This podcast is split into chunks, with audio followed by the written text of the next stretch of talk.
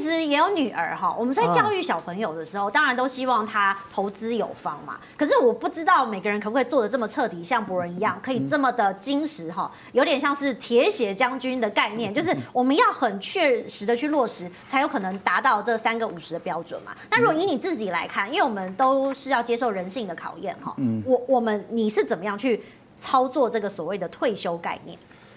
基本上我，我 我的退休概念跟我想要传递给我女儿的退休概念是完全不一样的。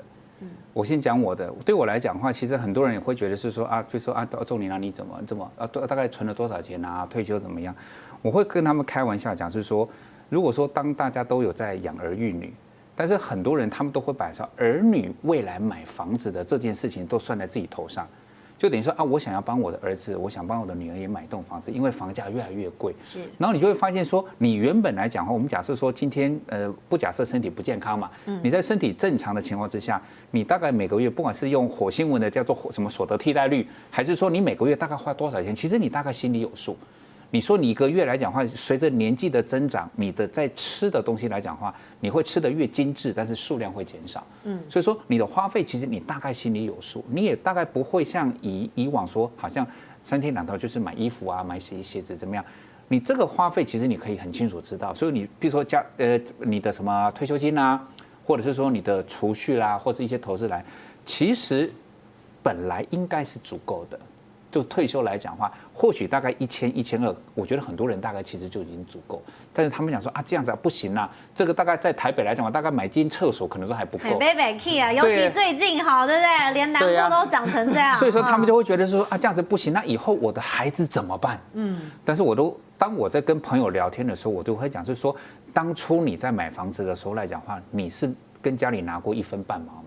他们讲说，哎，马西伯呢？对啊，也是自己赚，也是这么拼。我就说，那你就要把这种优良的传统传到孩子的身上。买房子是你家的事情，嗯，是你家的，小孩自己的事情。对，就是等于是说，今天甚至来讲，或者说今天小孩子要买房子来讲的话，当父母在帮孩子在买房子的时候来讲话，当然会希望买的离自己近一点点。但是有的时候就遇到一点点所谓的所谓小小尴尬吧。因为可能你孩子他发光发热的地方，不见得是在你居住地的地方。这个时候来讲的话，他走也不是，不走也不是。但是我会觉得说，在规划自己的退休生涯的时候，一个比较大的前提就是儿孙自有儿孙福。嗯。然后呢，我只要让自己的身体健康，不要成为儿女的负担。我觉得这样子就是一个很退休的一个最核心的一个基础，就是。不是留多少钱给他给他们，我也不是说好像要帮他们买房子，而是说你留给他们是一个就是身体健康、心情开心的父母，让他们在任何地地方挥洒他们的色彩的时候，不用担心说父母在家里面会不会好像变成是他们在嗷嗷待哺，然后我不能离开他们。我觉得在这种退休的一个概念上来讲的话，你如果愿意接受的话，你的退休的储备的资金其实相对会少一点点。压力不会这么大。那对于我，对于我女儿的退休的来讲的话，其实第一个，我跟博人完全相反。我我我并不并不会要求或者是期待我的女儿她能够走投资理财的这个路线，因为我，因为你已经存够了，是这个意思吗？呃，因为我会觉得是说他也许有他的理想，嗯，然后他的理想来讲的话，就是我当就是说以身为他的父亲为荣，所以说来讲的话，在他的成长过程中来讲的话，他有什么样的需求，我尽量的去配合他，满足他。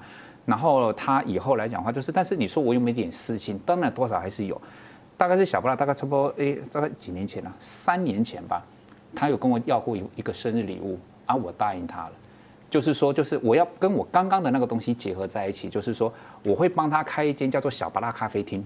哦，这是真的要开吗？哇，这个爸爸很会。对，就是我会帮他开一间小巴拉咖啡厅。那小巴拉咖啡厅来讲，他在里面不无论电影的生意好还是坏，我们讲一般正常款，这个就叫做他会有一笔叫叫做所谓的稳定的收入。是。那稳定的收入来讲的话，目的不是为了让他就是住进地堡，嗯，而是说让你在。追寻你自己的梦想的时候，就像我讲说，他有可能会去做公益团体的一个，他不能是义工，但是薪水相对偏低，但是那是他的志愿，嗯，他很开心。我是他的父亲，我支持你，但是我又不希望你饿死，所以说来讲，有一间小巴拉咖啡厅，他的收入就会是你未来的一个某一个基础，但是这个基础会不会让他的退休的生涯过得比较好？不会，但是我会知道他。是快乐的。对，他会快乐，其实快乐是钱买不到的。我们刚刚讲很多资产哦，健康也是一个非常重要的资产。嗯、所以如果要进行资产盘点的话，我要请教博仁哥哈。我们刚刚讲了这么多的概念，如果说哎，大家真的要自己，我们要开始进行所谓的投资，或者是不管基金管理、股市管理等等，呃，借鉴两位的经验，你会怎么样建议观众朋友来说？哎，我们要怎么盘点？对，呃，我觉得从理财的这个角度来讲，这是非常。盘点自己的资产、你的所得、你的支出，好，是这整件事情非常重要的。呃，做的好好坏就其实就在这里，所以你一定要先打开一个 Excel 表，写上今年几月几号，然后你现在有多少，好，这其实是很不不是非常困难，也不用说一定用谁的表格会比较好。对，因为年轻人可能不太会用 Excel，对 他可能直接用、啊、真的吗？现在没有 Excel 吗？他可能 直接用那个苹果绘图软体加一加。而且在填资料的时候要严禁谎报。哦，对，多加一个严禁谎报这样子。所以我想这个这个是简单的逻辑了哈，最重要就是你一定要记录，好，然后。不管是每个月的检查，或是每年的检查，或是怎么样检查，其实都可以。好，但是你每个月看看你自己所得是多少，好，或是说你今年这个总共的净值之投资的钱，或是存下来的钱，总共剩下多少？哦，这个是一定要检查的。好，那每个月当然是最好。那如果每最差最差，你也要每年每年看一次，说自己的状况是怎样。好，那大概知道这这个值这个数字，这个重要数字叫净值。就是你到底值多少？嗯，好，就你手上有多少？那如果你已经工作几年了，那你另外一个应该除除看，好，就是说你工作五年了，那你的净值除以五，就是你的净值每年成长的速度。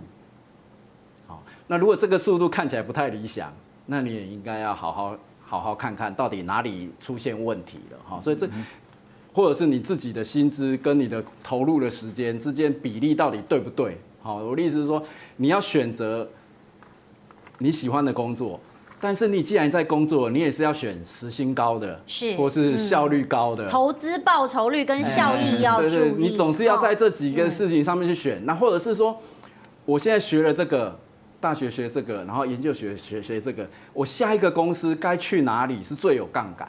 最近那个，比如说像张忠谋，他做了一个演讲，很值得听。如果你还没听过，你一定要去听那个演讲。